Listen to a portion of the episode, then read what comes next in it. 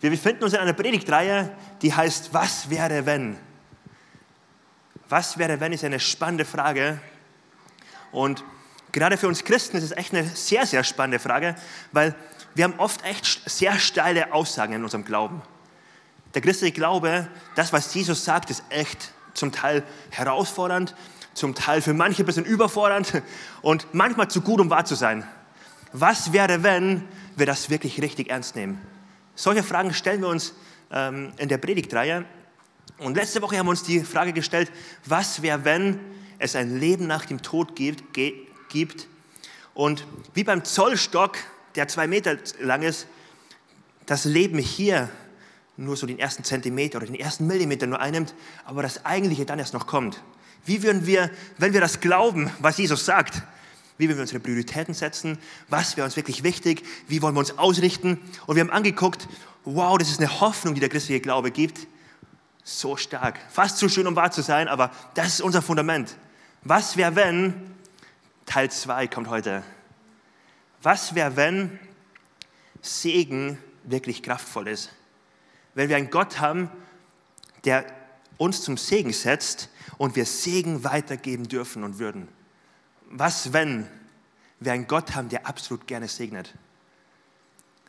Vielleicht ähm, hast du noch nicht so viel darüber nachgedacht, aber ich glaube, dass diese Predigt heute echt kraftvoll sein kann, wenn wir es so uns verstehen und darauf einlassen, ob wir oder dass wir einen Gott haben, der absolut gerne segnet. Es geht heute um das Thema Segen und schon der Volksmund sagt ja, am Segen hat alles gelegen. Vielleicht ähm, kennst du so ein kleines Baby oder hast so kleine Kinder vor Augen, wenn du an Segen denkst, die so im Gebet, Gebet sprechen. Gott, bitte segne mich, segne meine Mama, mein Hamster oder mein Hase und Amen. Und man betet so, man segnet den, segnet das und ganz viele verwenden das auch in, ihrer, in ihrem Gebet. Aber was bedeutet Segen eigentlich? Was bedeutet es, gesegnet zu werden? Welche Power steckt in dem Segen? Ich glaube, dass da eine Kraft drin steckt, die atemberaubend sein kann wenn wir das heute so ein bisschen vertiefen. Ich würde einsteigen in 1. Mose, Kapitel 12, Vers 2. Da heißt es, wie Jesus, da sagt Gott zu Abraham, ich will dich segnen, Abraham, und du sollst ein Segen sein. Ich will dich segnen und du sollst ein Segen sein. So stellt sich Gott Abraham vor. Später auch in ähnlicher Form David, später auch Christen allgemein, der sagt, ich will euch segnen, ihr sollt ein Segen sein. Ich will euch anleuchten, ihr sollt ein Licht sein. Ähm, er stellt sich so Menschen vor und sagt, ich will dich segnen, du sollst ein Segen sein. Was meint er damit? Er meint nicht damit, hey Abraham, entspann dich, ab jetzt mache ich alles und du bist passiv. Er meint auch nicht, hey Abraham, ab jetzt wird dein Leben easy, entspannt, wie auf der Autobahn, volle, volle kmh und jetzt ist alles einfach und jetzt kommst du richtig schnell durch alles durch. Das meint er nicht. Sondern er sagt, ich will dich segnen und im nächsten Satz sagt er, und jetzt Abraham, verlass alles, was du kennst und ich zeige dir die größten Herausforderungen, die jemals vor dir stehen werden. Ich führe dich durch ein Abenteuer, wo du in Beziehung mit mir erlebst, wie ich Segen in deinem Leben freisetze. Ich führe dich durch ein Abenteuer, wo du in Beziehung mit mir erlebst, wie dein Leben sehr, sehr spannend und sehr, manchmal auch sehr herausfordernd ist, aber wie die größte Herausforderung nicht aufhalten kann, sondern du mit mir durchkommst. Wo du auch vielleicht Druck erlebst, auch schwierige Situationen erlebst, aber mit mir an der Seite erleben wirst, wie du hindurchkommen wirst. Was bedeutet Segen praktisch? Es ist eine ganze Bandbreite, wie man jetzt das erklären könnte. Oft sagen ja Bilder mehr als tausend Worte, oder? Deswegen habe ich auch das Bild mitgenommen. Ich glaube, das Bild trifft es ziemlich gut. Ein Bild von einem Windsurfer. Segen ist für mich greifbar, wenn ich an Windsurfer denke. Ich habe ähm, als Kind oft Urlaub gemacht in Tschechien und da haben wir so gehabt, dass wir in einem ganz großen See waren und ich als Junge oft Windsurfen durfte. Und ich kann es jetzt mittlerweile nicht mehr. Bei den Flitterwochen habe ich es in Tunesien auch probiert, aber ich bin richtig gescheitert. Aber dort am See, wo auch keine Wellen waren, habe ich es gekonnt. Und ich habe mich draufgestellt und bin losgefahren und hatte richtig Vorteil, weil der Wind ging weg vom Ufer. Und ich bin richtig, habe richtig Gas gegeben und bin so in eine Richtung gesurft und hatte irgendwann mal das Problem, dass ich wieder zurückkommen musste. Und mit Rückenwind, hey, man kann so schnell ähm, surfen. Dann aber zurück war es richtig anstrengend und Ich habe es erst im Zickzackkurs versucht, weil direkt gegen den Wind geht ja nicht, aber im Zickzack kann man es ja machen. Aber man kann es halt machen, wenn man Kurven machen kann. Ich konnte es nicht machen. Dann habe ich mich dazu entschieden, ich mache das Segel runter und ich paddel zurück. Und das war richtig anstrengend. Und dann war noch eine Fähre, die von rechts nach links wollte. Und ähm, ich hatte Angst, dass sie mich überfährt. Und dann hat sie doch einen Bogen um mich herum gemacht. Auf jeden Fall war das super herausfordernd. Und ich habe die Erfahrung gemacht, mit Rückenwind ist einfach. Mit Gegenwind ist richtig hart. Und das ist für mich ein Bild geworden, wenn Gott sich vorstellt als Gott, der sagt, ich möchte dich segnen. Ich habe gute Gedanken für dein Leben. Ich habe Gedanken des Segens für dich. Ich möchte dich gerne segnen, dass das wie ein Rückenwind ist. Ein Rückenwind, der plötzlich Sachen möglich macht, die vorher nicht möglich waren. Ein Rückenwind, der plötzlich mich wohin bringt, wo ich selbst nicht hinkommen könnte, der mir hilft, voranzukommen. Ein Rückenwind, der plötzlich Gelingen schenkt. Das, was ich anpacke, kann gelingen, weil ich habe Rückenwind. Das Gegenteil vom Segen ist Fluch. Das ist wie ein Wind gegen mich. Wie ein Wind, wo alles viel schwieriger ist, wo plötzlich die Details und Kleinigkeiten plötzlich viel herausfordernder sind und ich nicht vom Fleck komme. Das Segel, das Surfen ist für mich so ein Bild von, wow, Gott ist mein Rückenwind. Gott ist mit mir. Wenn Gott mit mir ist, wow, dann kann ich richtig mutig vorangehen. David sagt, wer will gegen mich sein, wenn er für mich ist? Oder David sagt, mit ihm kann ich über Mauern springen. Mein Gott ist mit mir, sein Segen ist auf mir. Und so jetzt die Frage an dich. Wir haben festgestellt, dass Gottes Grundhaltung jedem Einzelnen von uns gegenüber ist, er möchte sich vorstellen als ein segnender Gott, als ein Gott, der gerne gibt, der nichts Gutes vorenthält, sondern der gerne segnet. Bist du gesegnet? Erlebst du in deinem Leben, dass Gottes Segen aktiv ist, dass du einen Rückenwind hast? Oder fühlt sich ganz viel an wie ein Fahren gegen den Wind? Erlebst du Gott als segnenden Gott? Und die zweite Frage, die ist ein bisschen schwierig, glaube ich jetzt. Woran machst du es fest? Woran machst du fest, dass Gott ein segnender Gott ist? Oh, es wäre so spannend, jetzt die Antworten zu hören. Ich glaube, da wären Antworten wie, ich habe einen Partner bekommen. Ich habe Finanzen, ich habe alles, was ich mir wünsche. Ich habe ein dickes Auto, ich habe ein Haus, ich habe alles, also ich habe dies und jenes und ich bekomme, was ich will. Ich habe das, was ich brauche. Das ist Segen. Aber das ist so wichtig, dann heute, heute festzustellen, das ist sehr, sehr zu kurz gegriffen. Wenn Gott über Segen nachdenkt, denkt er viel weiter. Mal ein Beispiel von Nathan, mein, mein Sohn, der jetzt sieben Monate ist, genau, der weiß schon ganz genau, was er will. Nicht immer, aber ganz oft schreit er und er weiß, was er will. Und jetzt ist noch eine Phase, da gebe ich ihm fast immer, was er will. Er muss nur schreien und er bekommt, was er will. Wenn ich das die nächsten zehn Jahre durchziehe, fühlt sich für ihn an wie ein Segen dann denkt er, wow, wie cool, mein Papa, er mag mich. Ähm, und er muss nur ja, er muss nur was sagen und der Papa sagt immer ja und er bekommt immer, was er will. Und es fühlt sich an wie Segen, aber spätestens in zehn Jahren stellt sich heraus, das ist eigentlich ein Fluch für ihn. Das ist eigentlich richtig schlecht, weil es trägt nicht zur Charakterbildung bei, es macht ihn nicht zur eigenständigen Persönlichkeit. Das ist eigentlich richtig schlecht für ihn. Er braucht einen klaren Rahmen, er braucht jemanden, der es richtig gut mit ihm meint, der einen Überblick hat und der sagt, hey, ich gebe dir das, was richtig gut ist für dich. Und ich gebe dir das, nicht, dass du immer glücklich bist im Moment, sondern dass du zu einer Person wärst, die richtig stark wird. Und heute ähm, würde ich mit dem Blick auf Segen gerne über König David nachdenken. König David, der absolut gesegnet wurde. König David, der die Karriere gemacht hat vom Tellerwäscher zum Millionär, vom Hirtenjungen zum König, der wirklich ähm, erlebt hat, wie Gott ihn segnet. Und am Ende des Lebens guckt David auf sein Leben zurück und stellt fest, er hat so viel Segen erlebt. Er hat das größte israelische Reich, was es jemals gab. Er hat Tausende von Soldaten gehabt, er hat Reichtum gehabt, er hat echt Macht gehabt wie nie ein König ähm, vor ihm. Gott hat ihn gesegnet. Und jetzt ist die Frage, was war von David eigentlich der Segen? Was Reichtum, was Karriere? Hey, so für manchen von uns kann es verlockend sein, eine Karriere zu bekommen, eine Karrieremöglichkeit zu bekommen. Und dann stellt man im Endeffekt fest, ich habe zu wenig Zeit für Familie gehabt, für Ehe und Sachen sind in den Bruch gegangen, die eigentlich viel wichtiger waren. Und es war nicht Segen, es war Fluch. Bei König David ist nicht der Besitz der wahre Reichtum. Nicht die Größe vom Reich ist der wahre Reichtum, nicht die Herden oder Besitz, sondern dass er am Ende seines Lebens auf sein Leben zurückgucken kann und sagen kann, Und Gott über ihn sagt vielmehr, du bist ein Mann nach meinem Herzen. Du bist durch Prozesse hindurchgegangen. Ich habe dich gesegnet, ich habe dir so viel Gutes getan. Und du bist ein Mann geworden, der innerlich feststeht. Du bist ein Mann, der viel haben kann und wenig haben kann und weiß, ich bin unter der Hand Gottes, mir fehlt nichts. Der wie im Psalm 27 sich irgendwo verstecken kann und ähm, unter Verfolgung ist und echt Not hat, aber sagen kann, mein Gott ist mein Schutz und mein Heil und mein Licht. Vor wem sollte ich mich fürchten, wenn er für mich ist? Ein Mann nach dem Herzen Gottes, der erlebt hat, ich stehe fest in meinem Gott. Das ist Gottes Perspektive, wenn er dich segnen möchte. Das ist Gottes Perspektive, wenn er Gutes für dich hat. Nicht nur Kleinigkeiten zu geben, sondern vielmehr ein Herz zu schenken, was festgegründet ist in ihm. Ich fand es so spannend gestern. Ich hatte ein Gespräch mit jemandem, mit einem Nachbarn, ähm, und wir haben genau über diesen Punkt gesprochen. Und wir haben gebetet, dass eine Segnung eintrifft von körperlicher Heilung.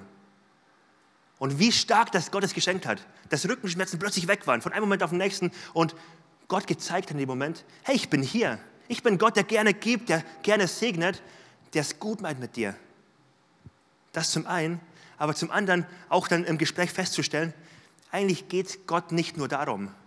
Es geht nicht darum, dass wir immer mit Kleinigkeiten vor Gott kommen, sondern Gottes Ziel ist es, uns zu einer Person zu machen, wo er über, wie über David sagen kann, du bist ein Mann nach dem Herzen Gottes. Du bist ein Mann, der feststeht in mir.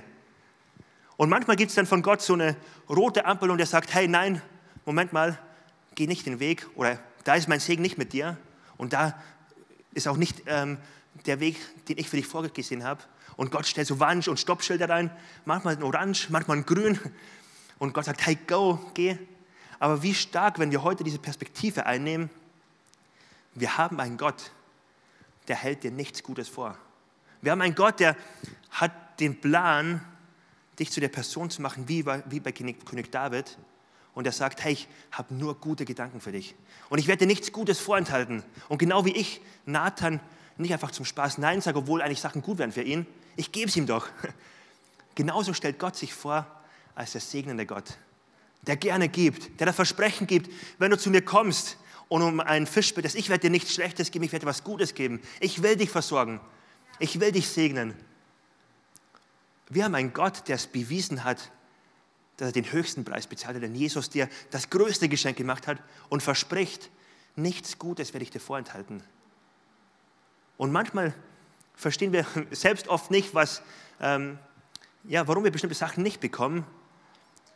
Da hilft mir total, ähm, in Sprüche ein Gebet zu sehen, wo im Sprüche ein Gebet sagt, Gott bewahre mich vor Reichtum, dass mein Herz nicht sagt, ich brauche dich nicht und eigenständig wird. Und bewahre mich vor Armut, dass ich nicht sage, ich glaube jetzt und ich fange an, Gottes Gebote da zu übertreten, sondern schenk mir ein Herz, was versorgt ist und was unter deiner Hand steht. Und ich glaube, deswegen, er hört manchmal auch Gott nicht Gebete, obwohl es vielleicht schöne Sachen wären, weil er nicht nur auf die Äußerlichkeiten fokussiert ist, er will uns ein Herz schenken, wie bei David. Wenn wir jetzt auf König David gucken, dann würde ich gerne eine, einen Vers beleuchten, den er am Ende des Lebens gesagt hat. Wir lesen ihn in 1. Chroniker 14, Vers 2. Da guckt David auf sein Leben zurück. Und dann lesen wir, daran erkannte David, dass der Herr ihn als König über Israel bestätigt und sein Königtum sein Volk Israel zuliebe groß gemacht, um sein Volk Israel zuliebe groß gemacht hatte. Zwei Aspekte sind hier. David erkannte, ich bin gesegnet von Gott. Gott hat so viel Gutes für mich. David hat erkannt, Gott hat mich wirklich gesegnet. Er ist für mich. Er meint es gut mit mir. Er enthält mir nichts Gutes vor. Alles, was aus seiner Perspektive gut ist für mich, und ich kann ihm vertrauen, weil er hat einen weiteren Blick als ich, gibt er mir auch. Gott weiß sich unter der Hand von einem segneten Gott. Und der zweite Aspekt, den wir hier finden, Gott segnete ihn und sein Königtum seinem Volk Israel zuliebe, machte er ihn groß. Das ist total der spannende Gedanke. David wurde gesegnet, um ein Segen zu sein. David wurde gesucht von Gott. Gott ist auf der Suche nach Menschen, die er segnen kann. David hat einen Menschen gesucht, den er, Gott hat einen Menschen gesucht, den er segnen kann, um einen Segen für das Volk Israel zu geben. Ist es nicht total der spannende Gedanke, dass Gott auf der Suche ist nach Menschen, um dein Umfeld zu segnen. Um in deiner Kleingruppe vielleicht Menschen zu ermutigen, vielleicht prophetisches Reden mit reinzubringen, vielleicht für Kranke zu beten, dass sie gesund werden. Und wo auch immer ähm, eine Not ist, dass Gott der begegnet. Und Gott ist auf der Suche nach Menschen, durch die er Segen schenken kann. Und das findet er in, in König David, dass in König David ein Segenskreislauf entsteht von David wird gesegnet und gibt den Segen automatisch weiter ans Volk Israel. Gott sucht Menschen, die er segnen kann.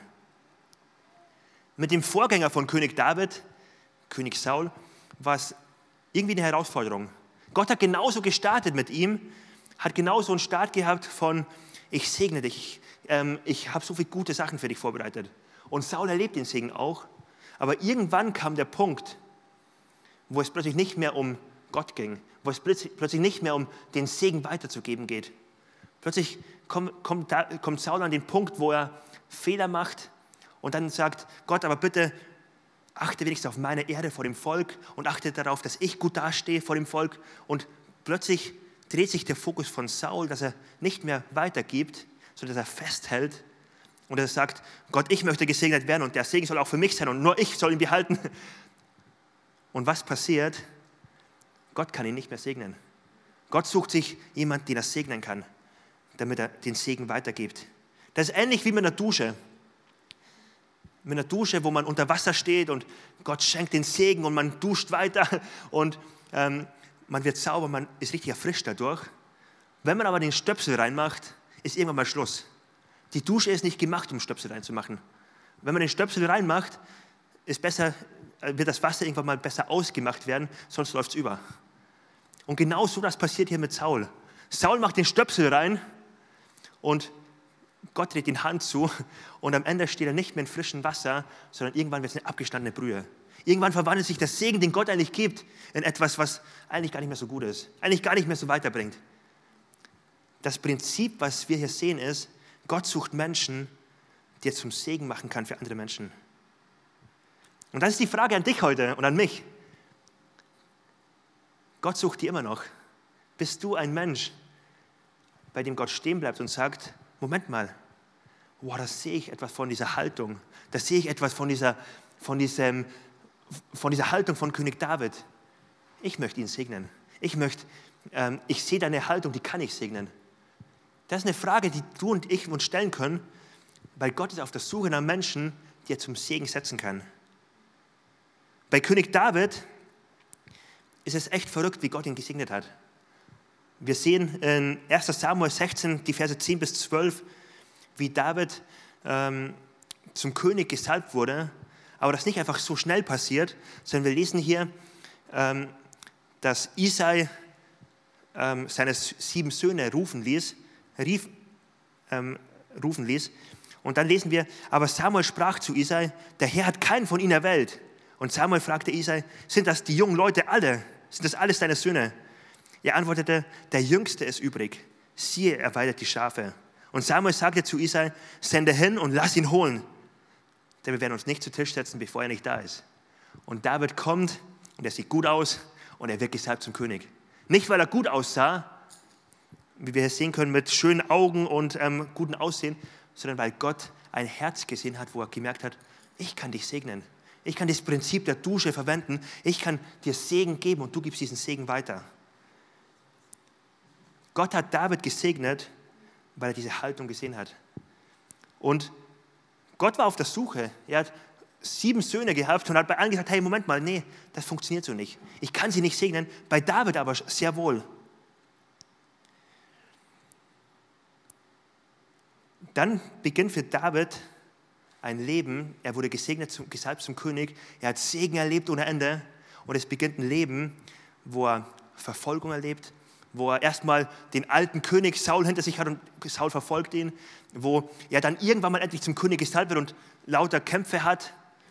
Nachdem er die Kämpfe überwunden hat und das Reich größer geworden ist, wendet sich ein Teil der Familie gegen ihn und er erlebt Verrat von eigenen Kindern und er erlebt so viele Rückschläge und Herausforderungen.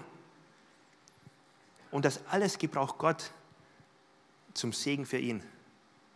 Er erlebt nicht ein einfaches Leben, weil Gott ihn segnet, sondern er erlebt, dass Gott ihn mitnimmt auf eine Abenteuerreise mit, mit Jesus. Auf eine Abenteuerreise, wo Gott sagt, mit mir zusammen bist du mehr als Überwinder. Mit mir zusammen hast du Rückenwind, du kannst mutig vorangehen. Und David erlebt diesen Rückenwind. Ich weiß nicht, wie es dir geht, aber wenn ich auf deinen Segen denke, denke ich an ein einfaches Leben. Und da ist so wertvoll, diese Perspektive, von der wir gerade sprechen, zu haben. Ich habe eine Phase gehabt, da habe ich am theologischen Seminar Theologie studiert, habe also noch nicht viel Geld gehabt, so mancher versteht das ähm, als Student. Und ich habe, bevor ich studiert habe, einen Job gehabt, da habe ich noch Geld verdient und habe mir davon ein Fahrrad gekauft. Ich komme aus Bayern, das war ein Fahrrad, wo man alle Berge mit hochfahren konnte und auch runterfahren konnte. Und das war das Wertvollste, was ich äh, besaß. Und auf dieses Fahrrad war ich richtig stolz. Ich habe so Spaß gehabt, mit dem Fahrrad zu fahren. Und dann wurde das geklaut. Und ich habe gedacht, boah, das kann doch nicht sein. Und ich war richtig frustriert darüber, habe wenige Wochen später extra aus Bayern meinen Roller nach Frankfurt geholt, weil ich ja irgendwie von A nach B kommen wollte. Und es hat nicht, ich glaube, drei Wochen gedauert nochmal, dann wurde er auch geklaut. Und es lag nicht an Dummheit, dass ich nicht abgeschlossen habe. Ich habe abgeschlossen. Ähm, ich habe mir extra ein dickes Schloss dafür gekauft, wie auch immer die es geschafft haben. Auf jeden Fall habe ich da eine Phase gehabt, das war einfach doof.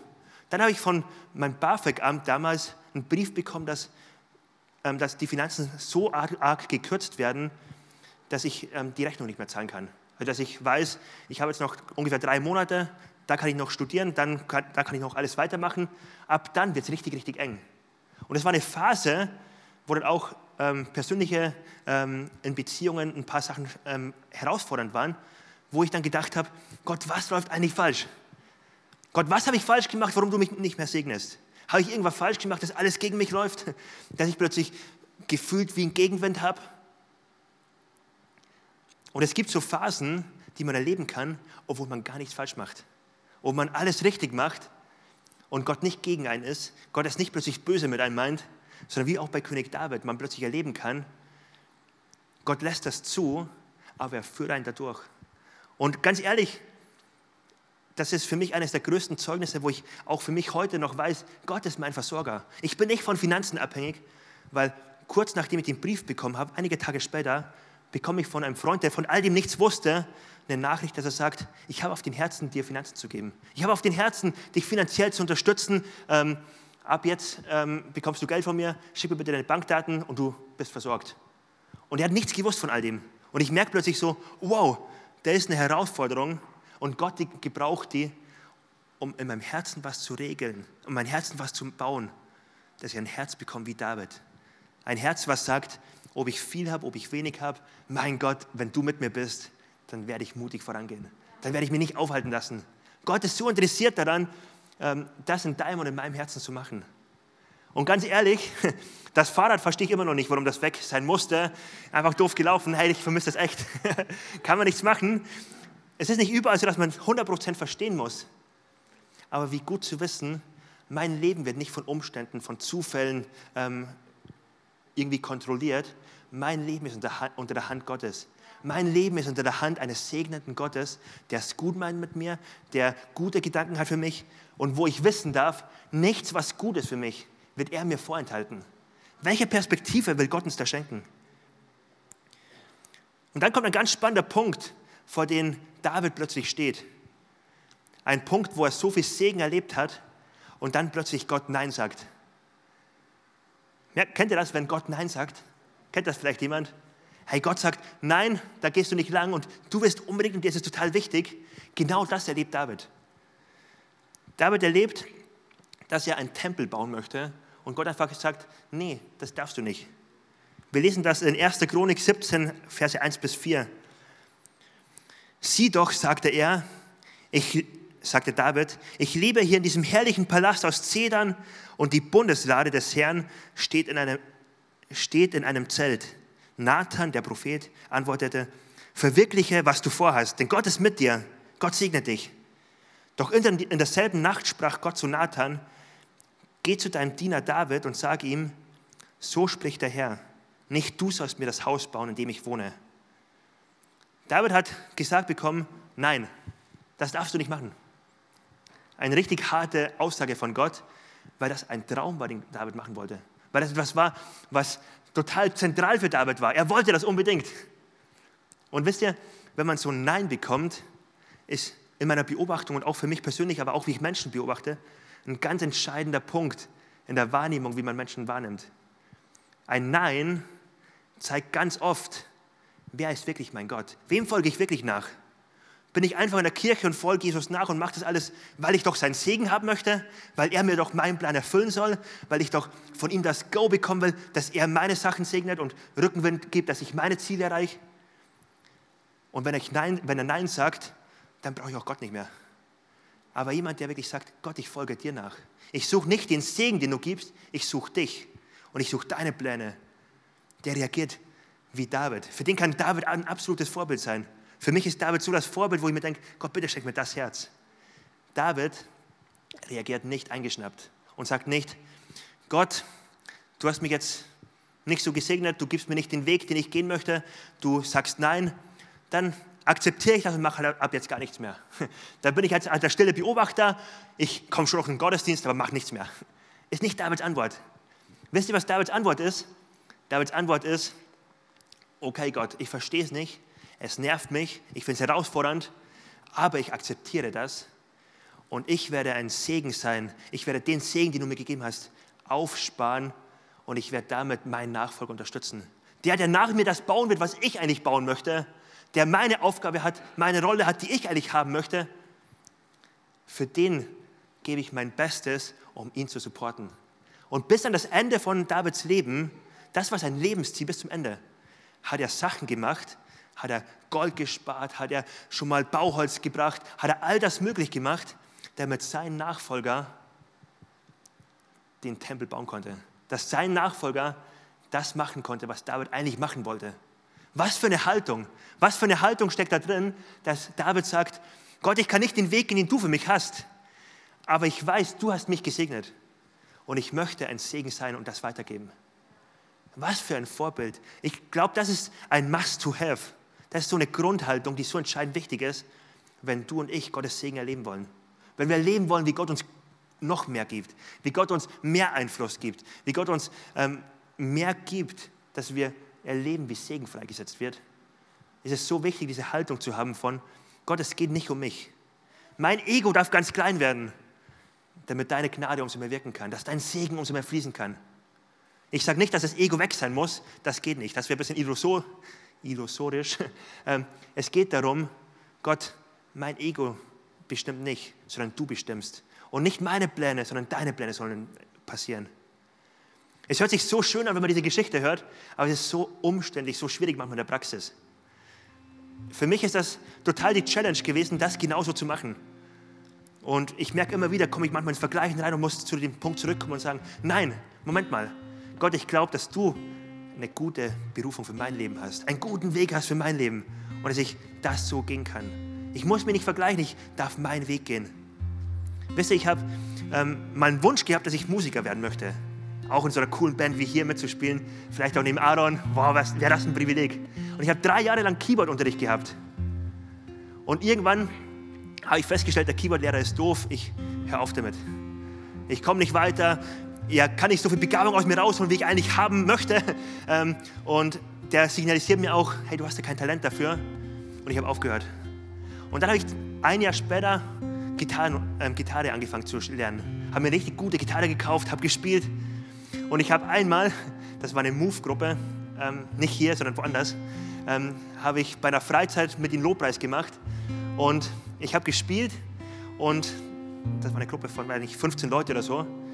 Alle haben mitgesungen und so nach der zweiten Zeile ungefähr war ich plötzlich der Einzige, der singt, weil alle aufgehört haben, weil ich irgendwie falsch gesungen habe, irgendwie aus dem Takt raus war, wie auch immer.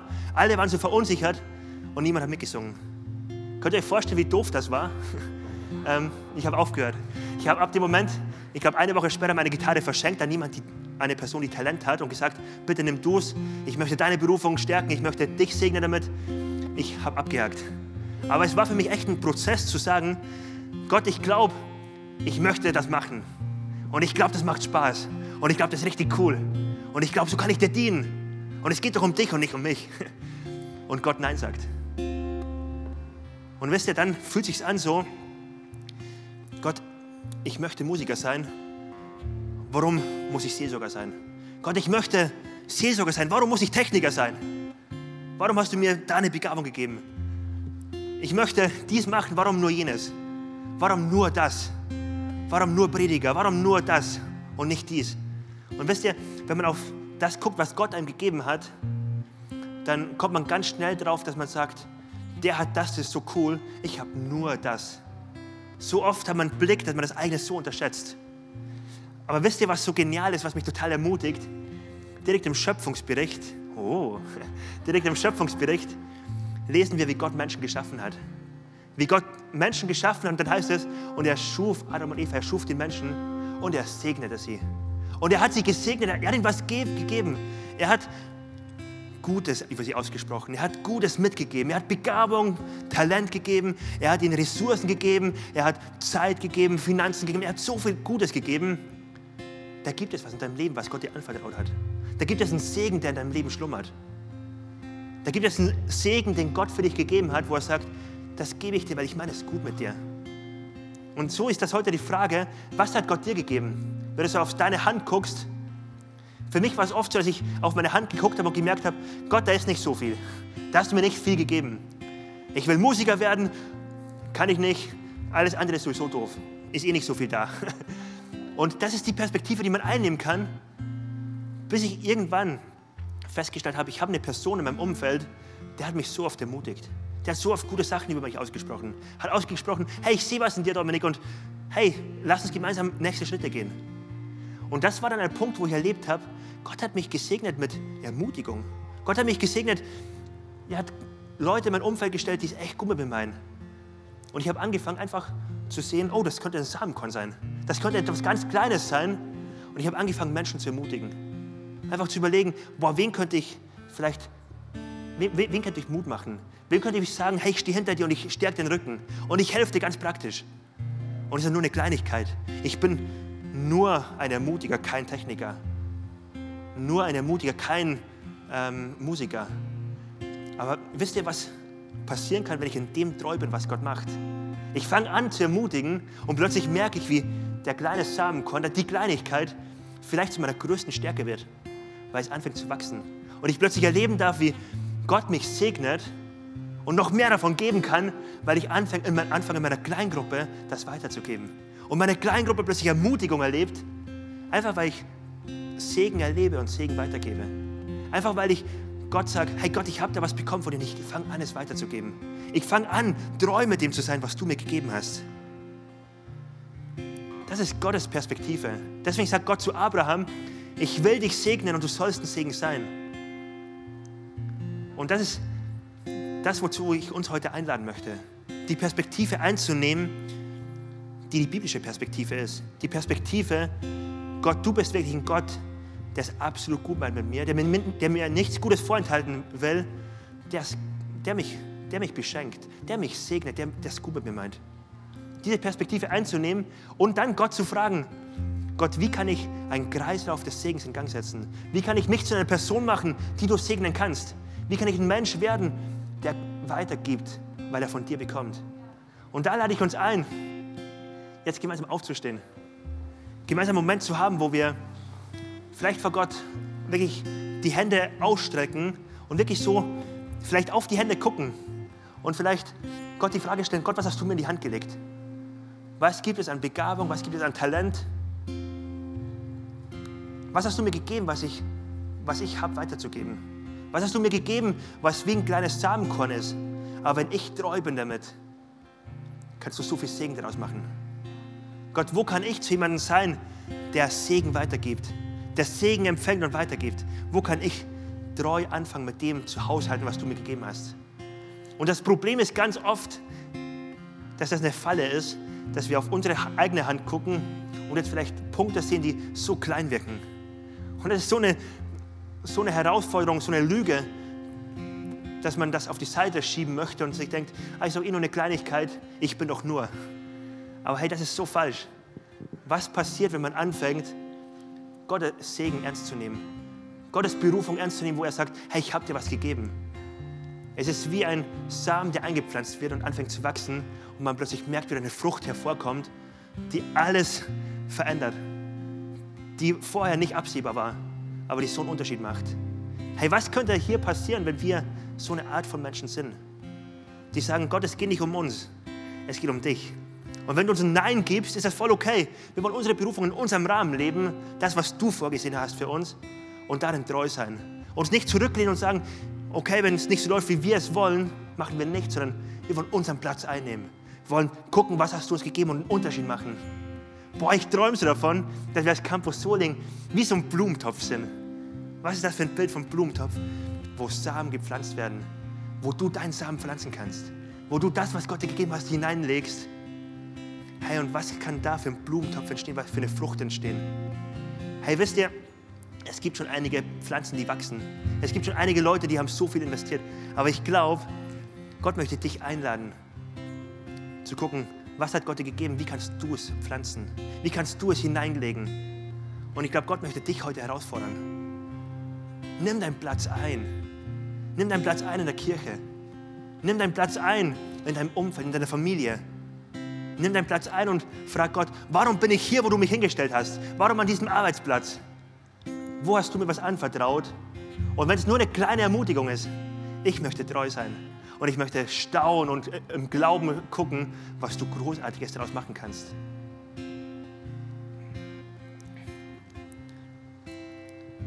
An Gottes Segen hat alles gelegen.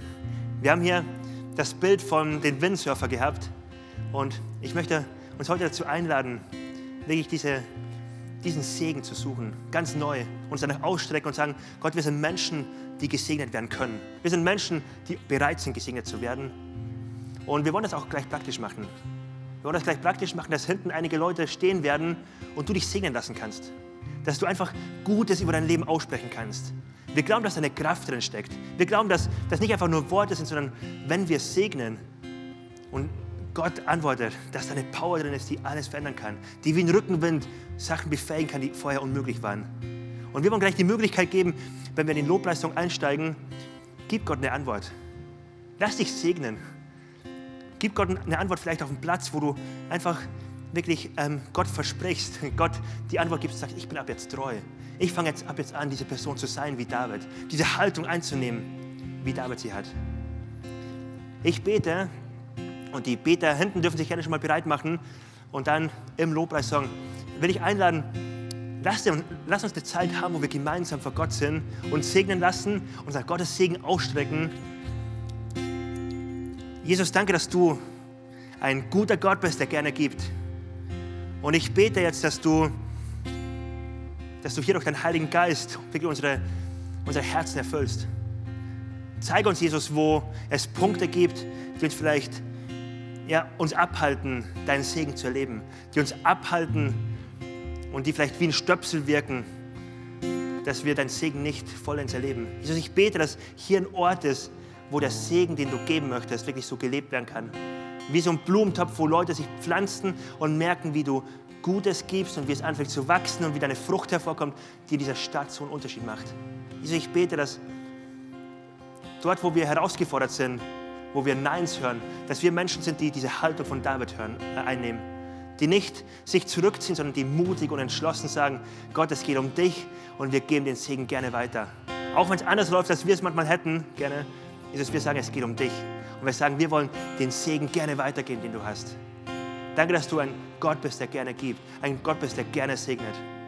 Danke, dass wir mit dir leben dürfen, Jesus. Wir wollen dich ehren, dich groß machen, wollen uns nach deinem Segen ausstrecken, weil wir wissen, wenn du mit uns bist, wenn dein Segen mit uns ist, was kann uns aufhalten, Jesus? Wir strecken uns aus nach deinem Segen und sagen, Gott, wir laden dich ein, sei Herr in unserem Leben. Wir wollen deinen Weg gehen.